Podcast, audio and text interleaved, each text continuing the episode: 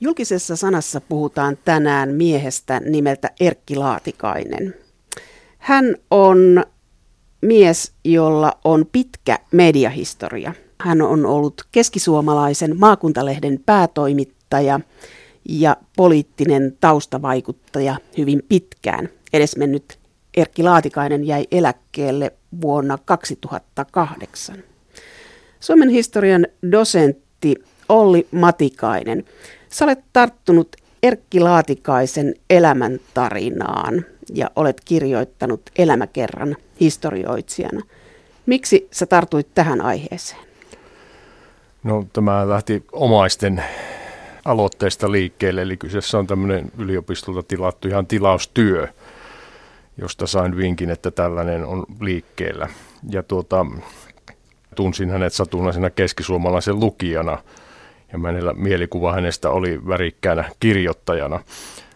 Erkki Laatikainen oli tämmöinen vanhan liiton sanomalehtimies, painetun sanan mies. Mennään, mennään tosiaan vaikka, vaikka uskoisin, että eduskuntaan tänäkin päivänä mennään kysymään, että kuka oli Erkki Laatikainen, niin varmasti, varmasti hyvin tunnetaan edelleen ja muistetaan. Sä oot kirjoittanut kirjan, jossa näkyy, että minkälaista on tämmöinen 70-80-luvun poliittinen taustavaikuttaminen ollut. Tämä on hyvä tämmöinen avaus, tämä kirja yhden miehen tarinan kautta, että miten on vaikutettu sekä taloudelliseen että poliittiseen eliittiin täältä maakunnasta käsin, että niitä on muutamia tuon ajan päätoimittajia, joilla on ollut suurempi vaikutusarvo kuin mitä, mitä silloin on ehkä huomattukaan. Eikä se ole jossain eduskunnassa huomattu, mutta tämä Erkki Laatikaisen tarina on myös tämmöinen luokkaretki, eli tarina hyvin pienistä oloista eliittiin noususta, poliittiseen eliittiin ja vaikuttajaeliittiin. Minkälainen oli hänen taustansa? Joo, no hän oli tuolta pohjois-savolaisen kaavin, kaavin pitäjästä kotoisin ja tosiaan tämä Rovenvaaran kylä, kylä niin se aika, aika syrjäiseltä se nykyisinkin vaikuttaa, että sehän jää tuohon Savo- ja Pohjois-Karjalan maakuntarajalle. Ja sinänsähän siinä mitään poikkeuksellista ollut. Hyvin tavallinen pienviljelijäperhe. Mutta tietysti huomiota kiinnitti se, että tuolla Savon syrjäseudulla vielä sotien jälkeen, niin tuota, aika vanhoillaan siellä elettiin, eli tavallaan se oli sitä kaskimaiden kansan peri, perillisiä ja hyvin siinä samassa maaseudun vuoden kierrossa, mitä varmaan oli vuosisatoja eletty. Eli se tavallaan, tämä semmoinen aika vanha kantaisuus pisti silmään ja siihen liittyi tällaisia tekijöitä, myös esimerkiksi uskonnollisuus oli edelleen vahva.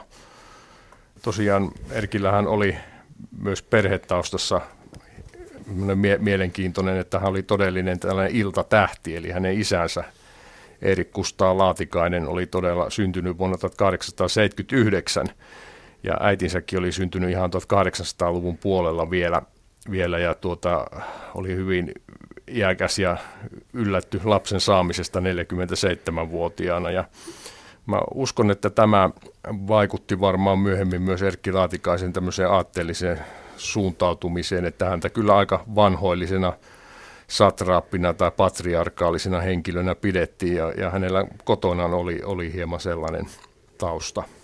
Hän syntyi vuonna 1946 ja lähti opiskelemaan Helsinkiin, eli ensin ammattikouluun ja sitten innostui, kun oli lukumiehiä, innostui kansankorkeakoulusta, sen jälkeen Tampereelle – sosionomiksi ja vielä maisteriksi. Eli tämä oli tämmöinen lukemalla asemaan tarina. Kyllä, nimenomaan ja kuvastaa hyvin, hyvin tätä suomalaisen yhteiskunnan vahvuutta, että tavallaan kansakoulupohjalta hän sitten, sitten onnistui koulutuksen avulla nousemaan sitten asemaan. Ja se tietysti 60-luvulla, 5-60-luvulla, niin tuota, sillä tavalla suomalainen yhteiskunta oli hyvin dynaaminenkin ja tämä Erkin tarina sen osoittaa. Sitten kun hän osallistui myös järjestötoimintaan hyvin nuorena poliittiseen maalaisliittokeskustan järjestötoimintaan, niin siinä niin kuin huomasi, että tämä distanssi Suomessa tosiaan syrjäkylän pojan ja sitten valtakunnallisen eliitin niin välillä, niin se oli Erkki varmaan nuorena ja huomasi, että se oli yli, ylitettävissä silloin, kun hän jo teini-ikäisenä pääsi kättelemään pääministeri Karjalaista. Ja että, että se on totta, että tämä todella oli tämmöinen suurten ikäluokkien luokkaretki, mitä tämä Erkinkin tarina, tarina kyllä hyvin kuvastaa. No sitten hän kyllä törmäsi Tampereella luokkatietoisuuteen maalaispoika Tampereen yliopistossa lukemassa yhteiskuntatieteitä. Hänestä olisi voinut tulla poliitikko tai kunnanjohtaja, mutta hänestä tuli sanomalehtimies. Niin minkälaiseen maailmaan törmäsi tämä maalaispoika Kaavilta, jolla oli kiilusilmät kohti eteenpäin niin opiskelijaelämässä? Joo, mä luulen, että mulla on semmoinen kuva jää, että tämä Tampereen yliopisto tai yhteiskunnallinen korkeakoulu vielä vuoteen 1966 saakka, niin oli Erkille hyvin onnekas opiskeluympäristö, että tavallaan siellä, siellähän oli hyvin paljon ensimmäisen sukupolven akateemisia ja samanlaisista maalaisia työläistaustasta tulevia opiskelijoita. Hän, hän löyti siellä hyvin viiteryhmänsä niistä opiskelijapiireistä. Ja, ja siinä hänen tietysti näköalansa laajen, laajen, laajentuvat, koska Tampereella tietysti myös tämä vasemmistolaisuus oli aika vahva ja se oli hyvin poliittista ai, aikaa. Ja, ja se näkyy myöhemminkin Laatikaisen poliittisessa suhtautumisessa, että, että hän oli tunnettiin myöhemminkin vahvasti punamulta miehenä, eli hän pystyi tekemään vasemmiston kanssa hyvin yhteistyötä, vaikka kävikin koko ajan kilpailua sosiaalidemokraattien kanssa, niin tuota, hän oli, ja mun ymmärtääkseni se aika paljon tulee sieltä, sieltä Tampereelta. Ja... Mutta sä sanot, Olli Matikainen, että hän oli mies, joka jo 24-vuotiaana päätti, että hänestä tulee maakuntalehden keskisuomalaisen päätoimittaja.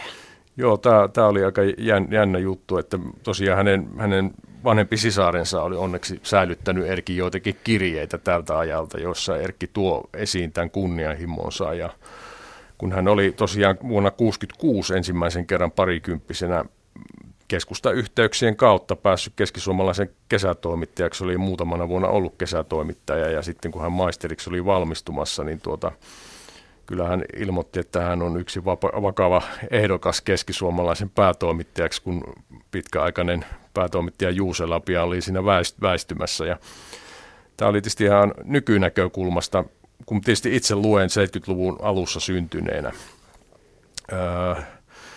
toisen sukupolven edustajana, niin ainakin huomaa sen, että, että tässä 70-luvun alussa niin suurilla ikäluokalla semmoinen, ikäluokilla semmoinen odotus ja tulevaisuushorisontti vaikutti olevan aika valoisa, että tämä ehkä yleisemminkin kuvaa sitä.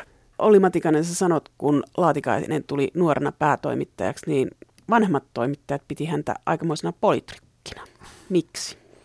Joo, no varmaan siellä oli tiedossa tämä yleisesti tausta, että tuota, Erkin edellinen, hän oli vähän aikaa Maira Arturi Jämseenin kansliasihteerinä. Jämseen tunnettiin hyvin tämmöisenä poliittisena pelurina ja tuota, varmasti sillä osattiin päätellä, että, tuota, että päätoimittajaksi haluttiin niin kuin poliittisesti luotettava henkilö – ja tuota, olihan tietysti selvää, että 28-vuotiaan miehen journalistiset ansiot varmaan oli lehtitalossa paljon pitkän uran tehneiden toimittajien mielestä niin varsin köykäiset. Että tuota, ja kyllähän se kiistämättä se hänen nimityksensä oli sillä tavalla, se oli poliittinen päätoimittaja nimitys. Hän kyllä myös nosti keskisuomalaisen näkyvyyttä. Kyllä, ja se oli tämä 80-luku. Ja siinäkin tietysti tässäkin Erkillä oli vähän tuuriakin, eli tuota 80-luku, niin kuin muistetaan, niin oli taloudellisesti suotuisaa aikaa. Ja tällöin vielä, vielä vaikka siinä 80-luvulla alkoi tulla kaupallinen televisio, radio ehkä vähän haastaa esimerkiksi ilmoitustulojen suhteen, mutta kuitenkin sanomalehti oli aika vankkumattomasti edelleen se ykkösmedia ja tavallaan ilmoitustulot ja levikit kasvovat, joten itseisvauhtisesti niin kuin tämmöistä käsitettä Erkki itse itse tuota, öö, käytti. Ja Latikaisella oli tyypillistä, että hän hyvin tietoisesti lähti hakemaan huomiota. Eli tämähän on tietysti nykyisinkin, hän tietysti huomiota haetaan kaikin keinoin mediassa, mutta, mutta hän tässä sitten onnistui ja, ja ja silloinhan oli, oli nimimerkki Kuntokalpa oli yksi tämmöinen esimerkki myös siitä, että tavallaan tämmöisellä poliittisella, pienellä poliittisella kohulla haettiin, haettiin sitä huomiota. Rauno Meriö oli näkyvä kol- kolumnisti ilmavoimien entinen komentaja, joka vähän Karjala kysymyksestä ärkitteli ja näitä oli muitakin. Ja sitten Erkki, Erkki alkoi kirjoittaa voimakkaasti niin kuin panna omaa persoonansa peliin, siis kirjoitustyylillisesti, mutta myös sitten, myös sitten kirjoitti persoonaan käyväksi, eli hän kyllä onnistui sitten myös suututtamaan aika monia ihmisiä, että siellä arkistossa on tämmöisiä noottilappuja, lappuja, joita poliitikot ja muut vaikuttajat on lähettänyt. Ja, ja semmoinen kuva jäi, että Erkki ei näistä monesti pahastunut, vaan tavallaan hän hakikin tämmöistä huomiota, että sai vähän, vähän niin kuin ärkiteltyä. Mutta kuntokalpa herätti aika usein keskustelua ja Kuntokalpa keskusteli ulkopolitiikasta, joka vielä tuolloin oli arka aihe, jos ajatellaan 80-lukua ja 90-lukua, mutta kuka tai ketkä olivat Kuntokalvan takana? Joo, no tämähän on Lasse Kangas historioitsijahan tämän jo paljasti kymmenen vuotta sitten, että tosiaan Juhani Suomi, Suomi joka Erkki Laatikaisen lähituttava piiriin kuuluu, kuuluu niin äh, Kekkosen elämänkerran kirjoittaja, pitkäaikainen ulkoasianhallinnon vir- virkamies. Siinä oli hämäyksen vuoksi, en muista oliko kerran vai pari, Alpo Rusi, myös hyvin korkean profiilin kirjoittaja, niin käväisi tämän nimimerkin takana, mutta pääasiassa se oli Juhani, Juhani Suomi, joka tietysti tunnettiin silloin ja edelleenkin tällaisena Kekkosen perinteen kannattajana. Ja tuota, varsinkin siinä vaiheessa 80-luvun loppupuolella – ja vielä 90-luvun alussa, jolloin Kalpan viimeisiä kirjoituksia kirjoittelin, niin silloinhan tämä suomettuneisuuden kritiikki oli jo päässyt vauhtiin, jolloin tämmöinen tämä Puntokalvan avoin kekkoslaisuus hyvin paljon ärsytti myös monia piirejä. Ja tuota, sillä tavalla tietysti aina hän pysyy otsikoissa. No keskisuomalaisesta myös sanottiin, että se oli viimeisiä sanomalehtiä, jotka niin vakaasti olivat YYA Suomen linjalla ja Laatikka, Erkki Laatikainen piti huolen siitä, että juuri muut toimittajat eivät ulkopolitiikkaan puuttuneet kuin päätoimittaja. Joo, no tuota, tämähän oli sitten semmoinen myös, millä Erkkiä usein lyötiin, että tuota, varsinkin sitten Neuvostoliiton hajoamisen jälkeen, niin tuota, yksi näistä pilkkanimistä oli aina Keski-Suomen Brezhnev, ja tuota, Erkki joskus otti hyvillään, hyvillään, jos häntä lisää nimiteltiin, mutta tämä oli ehkä semmoinen, että ei hän ihan itseensä Keski-Suomen Brezhnevinä osannut nähdä. Tuossa nyt on mielestäni osoittanut, että, että Erkillä oli tähän aika pitkältä historiasta nousevaa sellaista vakaumustakin. Ja jos ajatellaan Suomen historian pitkää linjaa, niin häntä voi luonnehtia tämmöiseksi vanha suomalaiseksi. Eli se lähtee tavallaan siitä myöntyväisyys linjasta, joka oli autonomian routavuosien aikana. Ja, ja Erkki oli hyvin semmoinen esivaltauskollinen, eli hän tässä oli, oli hyvin usko Kekkoseen ja oli sillä tavalla lojaali.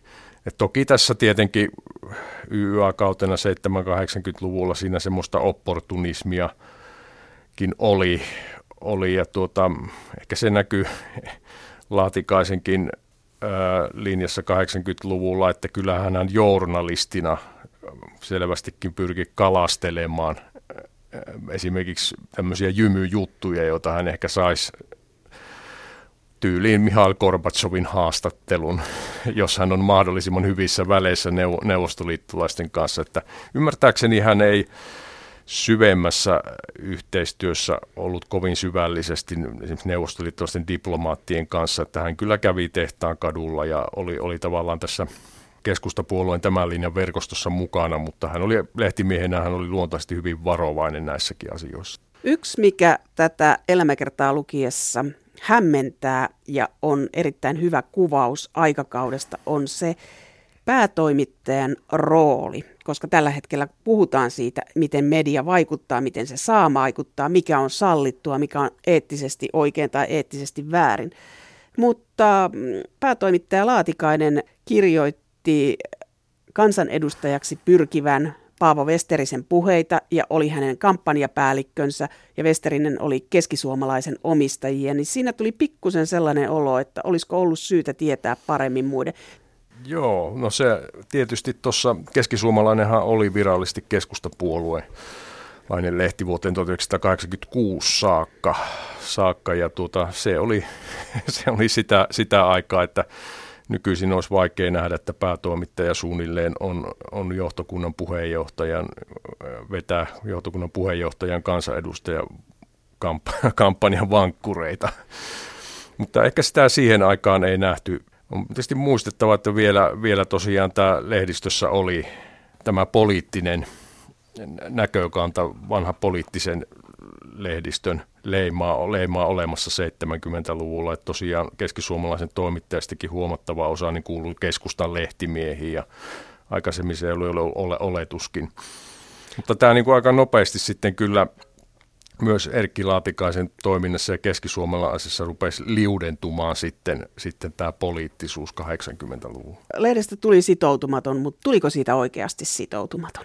No ja tästä voi tietysti jokainen päätellä, että no sillä tavalla, että mä näkisin esimerkiksi Erkki Laatikaisen roolin, että että moni, moni, mitä tuossa on jututtanut ihmisiäkin, niin aina ensimmäisenä tuo esille, että kun sen oli, oli niin äärikeskustalainen ja kepulainen ja, ja niinhän hän oli koko elämänsä ajan, ei hän sitä peitellyt. Mutta toinen asia sitten on se, että hänen konkreettiset yhteydensä esimerkiksi keskustapuolueen sitten olikin yllättävän ohuet. Ja varsinkin myöhemmällä urallaan hän jopa tietoisesti piti tiettyä etäisyyttä, että hän oli vähän tämmöinen oman linjan kulkija, eikä hän ollut esimerkiksi puoluekoneiston kanssa. Siinä oli oikeastaan yksi vaan sellainen luottamustehtävä vuoteen 1986 asti, eli hän viestintäpoliittisen toimikunnan puheenjohtaja oli vuoteen 1986 saakka siinä muutaman vuoden keskustapuolueen. Mutta hänellä ei ollut virallista positiota keskustapuolueessa, niin kuin esimerkiksi verrataan hänen hyvään kaverinsa Kari Hokkaseen, joka oli puoluevaltuuskunnan tai puoluehallituksen pitkäaikainen jäsen kun puhutaan aina, että miten media vaikuttaa, nostaa tai laskee, niin tämä päätoimittaja tarina kertoo sen, että mikä vaikutus medialla on. Ja jos päätoimittaja haluaa, niin hän voi nostaa ja laskea poliitikkoja. Että siellä on yksi ikuisuushahmo on Keski-Suomessa valtakunnan politiikassakin tunnettu Mauri Pekkarinen, jonka kanssa välit eivät ole aina olleet ihan auvoiset, mutta ää, siitä huolimatta on pärjätty. Mutta sitten hän on nostanut ja laskenut nuoria poliitikkoja. Tapaus Petri Neittaanmäki. Hän nostaa muutamalla liikkeellä, oikealla ajoituksella, oikealla jutunteolla nuoren miehen Framille. Tai hän on suosiollinen Henna Virkkuselle. Et se on aikamoista valla, poliittista vallankäyttöä. Kyllä, tämä on ihan mie- mielenkiintoinen. Että tämä on vähän vaikea todentaa tällaista todellista, mikä on vaikutus. no, noista Pekkarisesta sen verran, että tuota, Erkki Laatikainenhan itse korosti usein, että tuota, että vaikka hän joskus pyrki pimentämään Pekkarista tai ar- arvosteli hyvin voimakkaasti ja hyvin tietoisesti myös ärkitteli.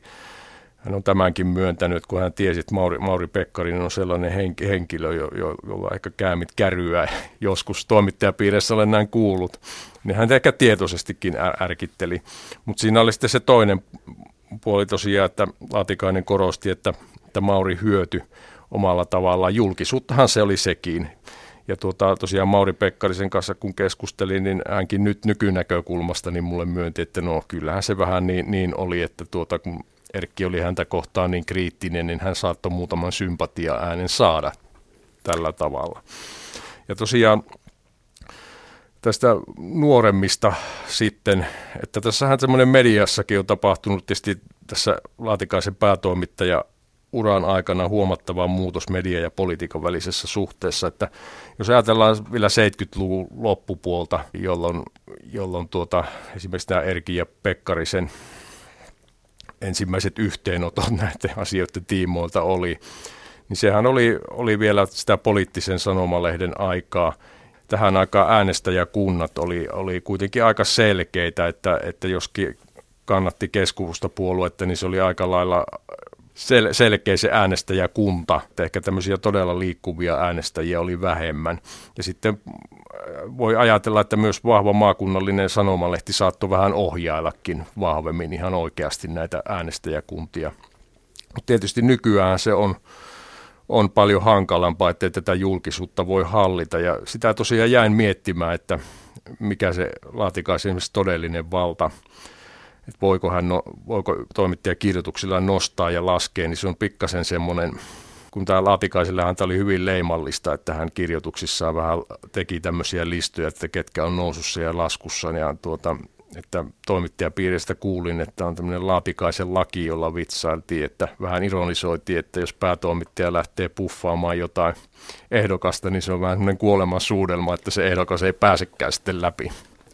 Mutta siis tämä on vaikeasti tota, todennettavissa, että mikä merkitys on niin kuin läpimenoihin nostoilla ja kir- kirjoituksilla. Oli Matikainen, olen lukenut tässä vähän aikaa sitten Helsingin Sanomien yrityshistoriaa ja muuta Helsingin Sanomien historiaa, niin kyllä tässä niin kuin näkyy tällaisen maakunnan ja Helsingin ero, että, että täällä on kuitenkin päätoimittajalla on ollut mielipidevaltaa ehkä enemmän ja, ja jotenkin rivien välistä tulee sellainen kuva, että täällä on sitä myös käytetty. Kyllä, e- ehdottomasti, että nämähän on omia, omia niin kuin pieniä, pieniä valtakuntia on ollut. Ja kyllähän toi Helsingin Sanomien Janne Virkkunen mulle sen sanoikin, että kyllä se Laatikainen oli, oli isompi herra siellä Jyväskylässä kuin hän Helsingissä. Että vaikka hän, Janne Virkkunen tietysti vuosikymmenien merkittävä lehdistövaikuttaja. Erkki Laatikaisen päätoimittajuuden aikaan osuu myös vaalirahoitus keskustelun. Joo. Mitä hän tiesi vaalirahoituksesta tai miten hän osallistui siihen? No tämä on pikkasen jäänyt mullekin hämäräksi, vaikka ihmisiä tästä jutuutiin ja jonkun verran tiedän, että, että onhan e- aina esitetty semmoinen suoraviivainenkin väite esimerkiksi keskustaintisen puoluesihteeri Jarmo Korhosen kirjassa ja tuota, tämä Erkki Laatikainen tiesi vaalirahoituskuviosta kaiken ja kyllä mä uskon, että hän tiesi tietenkin paljon enemmän kuin kirjoitti julkikaan, mutta kyllä uran myöhempinä vuosina Erkki Laatikaiselle myös oli hyvin tärkeää, että hänet tiedettiin tai hänet ymmärrettiin tärkeänä vaikuttajana. Se on mainittava, että Erkki Laatikaistahan tämä vaalirahoituskohu ärsytti kyllä aika lailla. Hän jotenkin näki, että kun hän oli tottunut sellaiseen toimintakulttuuriin, jossa tavallaan asiat hoidettiin kabineteissa herrojen kesken ja, ja onko ehkä vähän vähemmänkin avoimesti. Ja tuota, hänen mielestään tämä ei ollut niin kuin edes paha asia, vaan se oli jotenkin, mihin hän oli tottunut. tottunut ja tuota, häntä sitten niin kuin ärsytti aika su- suunnattomasti, että tavallaan siitä tehtiin eettinen, eettinen ongelma. Hän oli myös äh, taloudellinen vaikuttaja. Tämä oli äh, sukujen omistama lehti ja siinä aika ajoin käytiin kiistaa siitä, että osakeomistuksesta, niin minkälaisen roolin päätoimittaja Laatikainen otti vuosien mittaan näihin omistuskiistoihin? Joo, tämäkin oli ihan mielenkiintoinen kysymys, että tässähän tuli se mielenkiintoinen asetelma myös, että Erkki Laatikainenhan itsekin oli ja myöhäisemmällä urallaan oli vieläpä varsin huomattava keskisuomalaisen osakkeen omistaja, eli se tietysti on, on mielenkiintoista ja se saattaa va- vaikuttaa sitten päätoimittajan tekemiseen. Ja, ää, yleisesti hän Erkki Laatikainen oli tässäkin kysymyksessä voimakkaasti tällaisen maakunnallisen omistajuuden kannalla. Eli tosiaan 80-luvullahan oli varsin kova turbulenssi lehtialalla, kun tuli, tuli nämä rahoitusmarkkinat vapaut, vapautui ja tuli nämä massiiviset nurkanvaltausoperaatiot ja tällaiset, jotka iski lehtitaloihin. Silloin oli näitä näkyviä sijoittajia, jotka vieläkin operoi, niin kuin Kai, Kai Mäkelä. Ja keskisuomalaisessakin silloin pelättiin, miten tämän omistajuuden käy, mutta tosiaan keskisuomalaisen yhtiön järjestyksessä on sellainen lunastuspykälä, joka esti tavallaan tämän vallan ja osakkeiden menemisen ulkopuolelle. Ja tavallaan se sillä tavalla keskisuomalaisella tyypillistä oli, että siinä tämä omistajuus säilyi kasvollisena. Ja tämä oli sitten se, mitä Erkki Laatikainenkin ajoi, ajo tätä linjaa, että nämä olisi myös jatkossa. Ja tämä oli kyllä ihan – Laatikaiselta myös semmoista valtapolitiikkaa, että kun hän siinä vaiheessa jo katsoi, että hän on itse tämmöinen valta, maakunnallinen va- vaikuttaja, niin hän ei tästä vallasta halunnut luopua myöskään niin kuin lehtitalon omistajuuden osalta. Hänestä on sanottu, että lempinimi Sekunda Erkko, tästäkö se tulee? Joo, no se oli, tämä oli myös semmoinen pilkkanimi, joka huoma, Erkkisen allakkaansa johonkin laittoi, että ovat kutsuneet minua Sekunda Erkoksi. Tämä liittyy jo 90-luvulle, kun tuota, keskisuomalainen pyrki saamaan Savon Sanomat kove, niin kuin selvemmin otte, otteeseensa ja tuota Savossa tietysti näitä Erkin valtapyrkimyksiä vastustettiin. Siinä oli tiettyä osuvuutta, joka ehkä kipeästi Laatikaiseen iskikin, että myöhemmällä urallaan niin hän halusi jotenkin nähdä itsensä maakunnissa samantyyppisenä hahmona kuin Aatos Erkko oli, eli tämmöisenä taustavaikuttajana. Mutta hänellä oli sellainen ero Aatos Erkkoon, että Aatos Erkko omistuksen kasvaessa hän siirtyi pois journalismista, mutta äh, siinä tulee sellainen vaihe, että päätoimittaja Erkki Laatikainen on sekä lehden omistaja, johtaja että päätoimittaja, niin eikö siinä tullut vaikeuksia? Millä tuolilla istut? Kenen lauluja laulu? No joo, no joo. tämä Erkin poliittinen lehtimiesuraa ja poliittisuus tunnetaan hyvin julkisuudessa, mutta se, että varsinkin tuossa hänestä tuli keskisuomalaisen varatoimitusjohtaja 93, niin hänellä kyllä nämä bisnesasiat alkoi korostua tuota asialistalla hyvin voimakkaasti ja, ja tämä toinen jakso hänen päätoimittajan urallaan, niin, niin kyllä siinä pikkasen tämä journalismi jäi sillä tavalla taka-alalle. Tämä on moni, jonka on jutellut toimittajien kanssa, niin he näki Laatikaisen täällä jälkimmäisellä jaksolla hyvin etäisenä ja kyllä aika kovaakin kritiikkiä on kuullut, että tuota, ei se siitä lehden teosta enää mitään välittänyt, tämän tyyppisiä.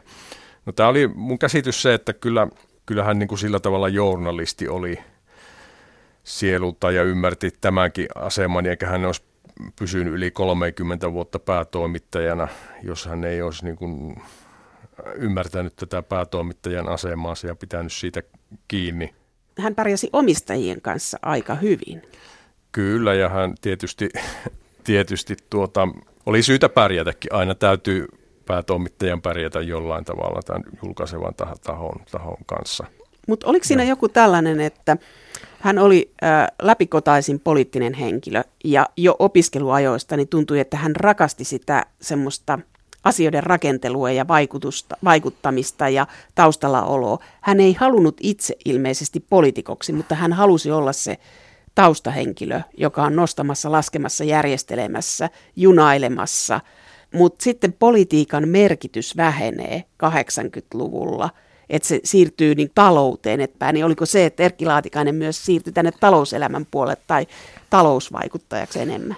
Joo, no tosiaan to, Toihan oli jo aika vähän huvittaviakin tästä hänen vaikuttamisensa tyylistä ja hyvin nuorelta iältä, että kun hän oli Tampereen opiskelija politiikassa, niin tuota, hän sai siellä lisänimen Pikku Korsimo, tämän legendaarisen maalaisliiton puoluesihteerin mukaan. Se ehkä kuvastaa, että, että tuota, minkälainen hän oli. Ja tosiaan siis Mauri Pekkarinen mulle korosti sitä, että että vaikka Erkki ei toiminut suoraan politiikassa, niin Erkki pyrki nimenomaan poliittiseen vaikuttamiseen.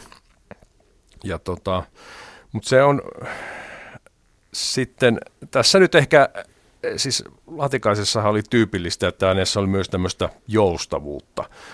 Eli tavallaan kun tilanteet muuttuvat, niin sitten mies muuttuu niiden mukana. mukana ja tota, tässähän just ehkä tämä 90-luvun alku semmoinen taitekohta, että siinä tulee lama. Ja jo senkin takia tavallaan lehden tekemisessä niin kuin nämä talousasiat nousee keskeisimmäksi. Eli nyt ei enää itsestään selvästi levikit ja ilmoitustulot kasva, eli on niin kuin keksittävä uusia keinoja, että se taloudellinen kannattavuus pidetään yllä. yllä. Ja tuota, sitten kun Erkki saa tämän uuden roolin, niin tuota, hän kyllä hyvin, hänestä kyllä kuoriutuu jonkinlainen bisnesjohtaja, joka sitten tarvittaessa esimerkiksi kovaa kulukuria ajaa, ajaa lehtitalossa ja to, toimituksessa. Ja sitten äh, hänen aikanaan on, lehdet ovat hyvin tuottavia. Lama, lamasta huolimatta, 90-luvun lamasta huolimatta, maakuntalehdet tekee aika hyvää tulosta, niin ni, niihin katsottiin. Sanomat oli myös kiinnostunut yhteistyöstä vai valtauksesta. Joo, kyllä tässä, tässä oli yksi 90-luvun lopulla oli, oli tuota, tiukkoja tilanteita. Ne on tuossa Lasse Kankan keskisuomalaisen historiassakin on, on tätä kuvio jo se, selvitetty, että, että tota, ei munkaan tiedossa ole, ole mitään nyt, en tietysti tunne sanoman liikehistoriaa muuten kuin tämän uuden tutkimuksen perusteella ja sen mukaan, että välttämättä niin kuin semmoista valtausideaa ei ollut. Mutta tuota, Laatikainenhan hyvin paljon pelotteli kyllä tällä asialla ja mä pikkasen nähnyt, että se myöskin oli vähän tällaista tietosta uhka- ja viholliskuvien luomista, jolla aina pidetään sitä omaa riviä koossa, eli tässä tapauksessa sitä maakunnallista omistajuutta. No oliko nämä Alma sanomauhka sitä, että hän halusi Väli-Suomen sanomalehdet, että täällä on tämmöinen uhka, jolle ei liittouduta? Niin, kyllä siis siinä varmasti oli, että Laatikainen todella halu, halusi myös oma, omalta kannaltaan niin pitää niin kuin ohjat maakunnallisissa käsissä. Että hänelle oli hyvin tärkeää, kun hän oli saavuttanut henkilökohtaisestikin tällaisen valta-aseman, niin tietysti se, että jos tuota omistajuus muuttuu ja siirtyy kasvottomaksi, joko Sanoman tai Alman leiriin, niin tietysti se hänen asemansa ei ole ihan, ihan samanlainen enää sen jälkeen. Hänellä oli maakunnassa vaikutusta, mutta minkälainen oli hänen vaikutuksensa tai millaiset olivat hänen suhteensa valtakunnan ykköshenkilöihin, pääministereihin, presidentteihin? Laatikainen tietysti ehkä halusi ehkä nähdä ne vähäisemmäksi kuin ne ehkä olikaan, että et siinä ehkä jossain vaiheessa nä- näkyy just 80-luvulla, kun hän haki sitä huomiota, niin hän pikkasen oli saattoi vähän olla kateellinenkin, että tuota etelän journalistit, kyllä Suomi on Helsinki keskeinen ja eliitit on Helsingissä ja, ja kyllä Erkki Laatikainen onnistui aika poikkeuksellisella tavalla siinä, että tavallaan hän onnistui luomaan maakuntien suhteita niin kuin tähän poliittiseen eliittiin. Eli, no tästä on tämä paraati-esimerkki varmaan vuoden 1996 keskisuomalaisen 125-vuotisjuhlat, että se on aika, aika hurjaa, että että tosiaan silloin presidentti Ahtisaari ja sitten Paavo Lipponen. Lipponen oli siinä, oliko se jo silloin pääministeri. No siis joka tapauksessa koko valtakunnan ylin poliittinen johto, taloudelliset vaikuttajat, tilauslentokone Helsingistä. Se kuva, kuvastaa, että kyllä hänellä niin kuin näitä suhteita oli, oli ja semmoista valtakunnan eliitillä oli semmoista mielenkiintoa tulla Jyväskylään silloin. Mutta Lipponenhan Joo. oli nimittänyt Erkki Laatikaista Sartraapiksi. No se oli silloin 2004 vasta. Ja tuota, no sehänkin oli sellainen asia todellisuudessa, niin Paavo Lipponen ja Erkki Laatikainen tuli eri, henkilönä erittäin hyvin toimeen ja Erkki oli hyvin tyytyväinen jopa tästä, että sehän niin kuin tavallaan jos nykyisin sanottaisiin, brändäsi hänet entistä ja Kari Hokkasen entistä vahvemmin, että he on tällaisia valtakunnallisenkin tason vaikuttajia. Mitä sä Olli Matikainen pitäisit Laatikaisen suurimpana journalistisena saavutuksena? Jaa, no tota, tietysti ihan konkreettisesti niin keskisuomalaisen näkökulmasta niin on aivan, aivan selvää, että keskisuomalainenhan on nykyisin hyvin menestynyt, ollut menestynyt ja kasvava media konserni, mitä ei välttämättä silloin 70-luvulla ollut ehkä näkyvissä, että olisi voinut toisenlainen polkukin tapahtua, eli tuota, olisi, olisi kuihtunut todella piirisarjan julkaisuksi lehtitalous, joka olisi jo ajat sitten sulautunut näihin ää, isompiin, että siinä sekä Laatikaisen tämä journalistinen profiili ja tason nosto, että sitten myöskin hänen talous työ sitten tällä varatoimitusjohtajan uralla, niin aivan varmasti on huomattava merkitys ollut siihen. Ja kyllä ehdottomasti, siis kaikkihan on ollut sitä mieltä, no tuossa on vähän sellaista, mikä on tuossa esimerkki, että vaikka on ollut eri mieltäkin Laatikaisen kanssa poliittisesti tai muuten, niin kyllähän se hänen kirjoittelunsa lisäsi mielenkiintoa tällaiseen kansalaiskeskusteluun ja tuota kantaa ottamiseen, että, että tämä on ollut semmoinen yleinen näke, näkemys, vaikka olisi ollut eri mieltä Laatikaisen kanssa eri kysymyksistä, että, että semmoista räväkkyyttä ja keskustelua, niin kyllä sitä, sitä Laatikainen urallaan, urallaan kyllä niin kuin nosti, nosti huomattavasti. Ja kyllä mun käsitys sitten nykynäkökulmasta, kun vähän noita esimerkiksi 80-luvun sanomalehtiä katoin, mitä pietty ehkä Erkki Laatikaisen uran niin kuin parhaana vaiheena ja ehkä keskisuomalaisenkin, niin tuota, kyllähän siellä oli perusteellisia reportaaseja ja laajoja tuota, juttuja politiikasta.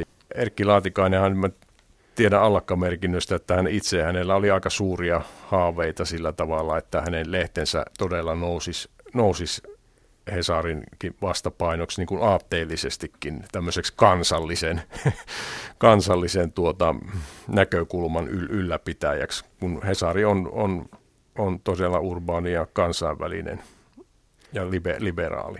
Eli tämmöinen maakunnan ja voisiko sanoa konservatiivinen ääni. Kyllä hänellä semmoisia selvästi oli, oli tuota, tai hän näki, näki itsensä tällaisena mielellään. Tämä on kiinnostavaa tämmöinen lehtimieshistoria, koska se kertoo sekä taloudesta, politiikasta että vaikuttamisen keinoista, joista voi olla joistakin kyllä hyvin montaa mieltä ja näkyy, mutta toisaalta Olli Matikainen kuvaat sitä, että se on tuonut myös keskustelua, että se on aiheuttanut keskustelua, että ole samaa mieltä, mutta keskusteltu on. Kyllä. Laatikainen oli oikeas, oikeaan aikaan oikeassa paikassa, jos ajattelee median vaikutusvaltaa, ajattelee yksittäisen sanomalehden vaikutusvaltaa maakunnassa, että nythän mielipidevalta on hajaantunut ja kansalaiset vaikuttavat verkossa, mutta tämäpä pääsi myös yllättämään eläkkeellä olevan päätoimittajan, eli tämmöinen viha vastaanotto kolumnista hämmensi Erkki Laatikaista. Kyllä, tämä oli hyvin, hyvin kuvaava tälle median muutokselle tämä Laatikaisen loppu aika, aika päätoimittajana sitten tavallaan tämä hänen eläköitymisensä. Öö, eli, eli hän todella oli tottunut siihen, että päätoimittaja on merkittävä mielipidevaikuttaja ja auktoriteettikin. Ja, ja tuota, hänellähän oli tuuria myös siinä, että vaikka hänen loppukaudellaan 2000-luvulla nämä tavallaan internetin haaste alkoi tulla jo – ja tavallaan, tavallaan tämä painetun sanomalehden vaikeudet alkoi olla näkyvissä, että todella se vanha tavoite siitä, että levikit itsestään selvästi ja ilmoitus kasvaa, niin se oli yhä, yhä haastavampi. Mutta 2008, kun hän lähti eläkkeelle, niin se oli juuri sopivaan aikaan, että oikeastaan siinähän oli lehtitaloilla hyviä vuosia, mutta sitten tavallaan tämä lamahan tuli 2008 syksyllä, maa, maananlaajuinen alkoi rantautua ja siinä mielessä hän itsekin myönti, että hän pääsi hyvää aikaa eläkkeelle. Mutta tässä oli se todella vaikea paikka Laatikaiselle oli hyväksyä sitä, että tosiaan päätoimittajan asema, siitä luopuminen eläköitymisen myötä. Ja hän jatko kirjoittajana Yleisradion nettikolumnissa joitakin vuosia, ja sitten hän palasi lyhyeksi aikaa vielä tuossa 2012 alussa – keskisuomalaisen kolumnistiksi. Ja tuota, tässä kävi pikkasen sillä tavalla onnettomasti, että silloin oli presidentin vaalit kuumimmillaan. Ja tuota, tämä presidentti kysymys oli Laatikaiselle koko uran aikana sellainen hyvin tärkeä, että hän oli hyvin kiinnostunut presidenttiinstituutiosta ja tämä, tämä oli sellainen kysymys, johon hän ei, hän ei voinut olla ottamatta kantaa. Ja hän kirjoitti sen hyvin rajuun kolumnin, joka oli suunnattu äh, Sauli Niinistön kannattajia kohtaan.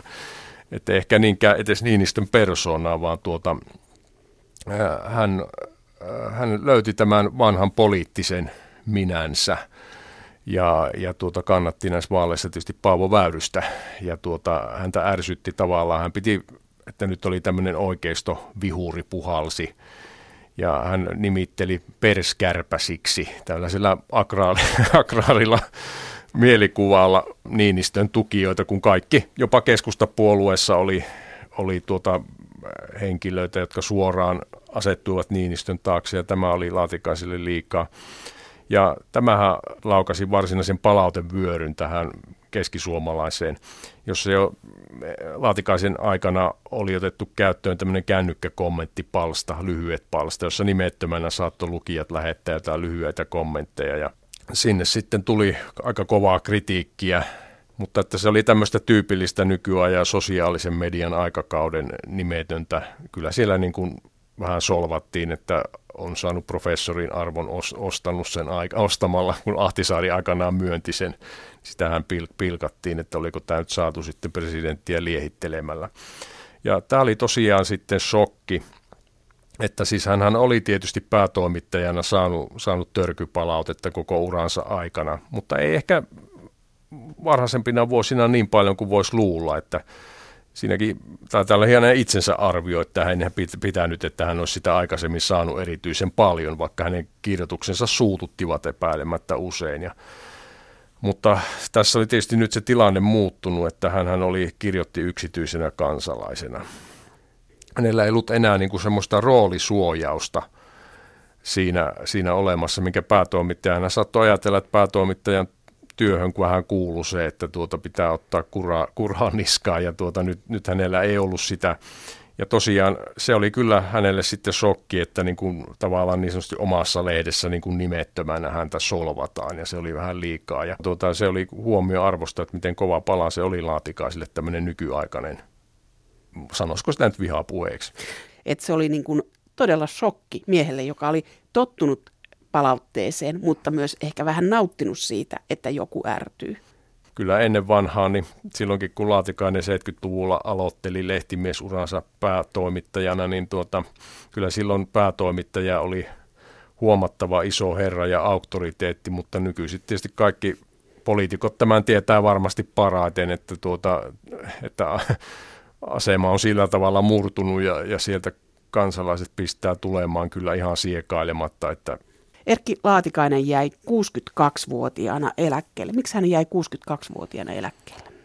No, mulla jäi sellainen kuva, tämähän oli keskisuomalaisen johdon kanssa, ymmärtääkseni hän sopi tämän hyvissä jo vuosikausia elä, ennen tätä eläköitymistä. Ja tuota, sekin oli ehkä kuvaavaa, että miten tämä vaikea asia oli se, tämä asia, että hän vuosikausia ennen jo selvästi mietti tätä, että tämmöinen päivä tulee ja että miten hän niin kuin järje, järjestäisi sen. Ja, ja tota, hän sitten varmaan päätteli niin, että kun hänellä oli niin vahva asema, mutta toisaalta sitten ajat muuttuvat.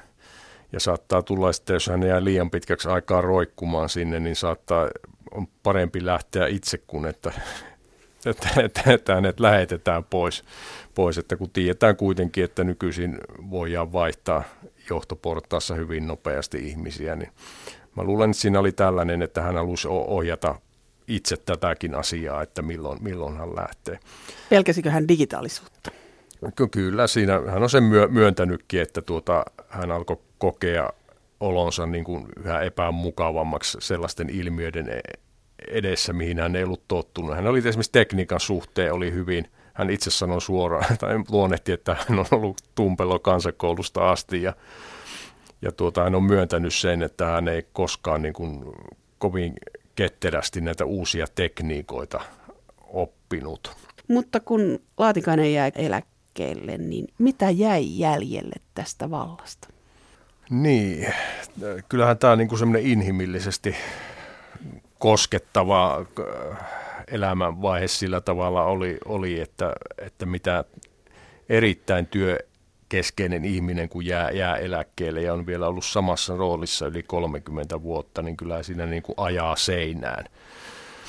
seinään ja, tuota, ja tässä tosiaan tämä vallan, ehkä liiottelu sanon vallan menettäminen, mutta tavallaan se roolin, roolin menettäminen oli tässä varmasti se Laatikaiselle se pahin, pahin paikka hän jatko eläkkeelläkin niin kansalaistoiminnassa eri, edelleen aktiivisena ja jatko kirjoittamista, mikä hänelle oli tärkeä eläkkeelle jäämisen jäl- jälkeen, mutta kyllä siinä ehkä näkyy se, että se valta, ihan tämmöinen muodollinen asemakin oli, oli tärkeä, että sen takia se eläköityminen oli, oli niin, niin vai, vaikeaa.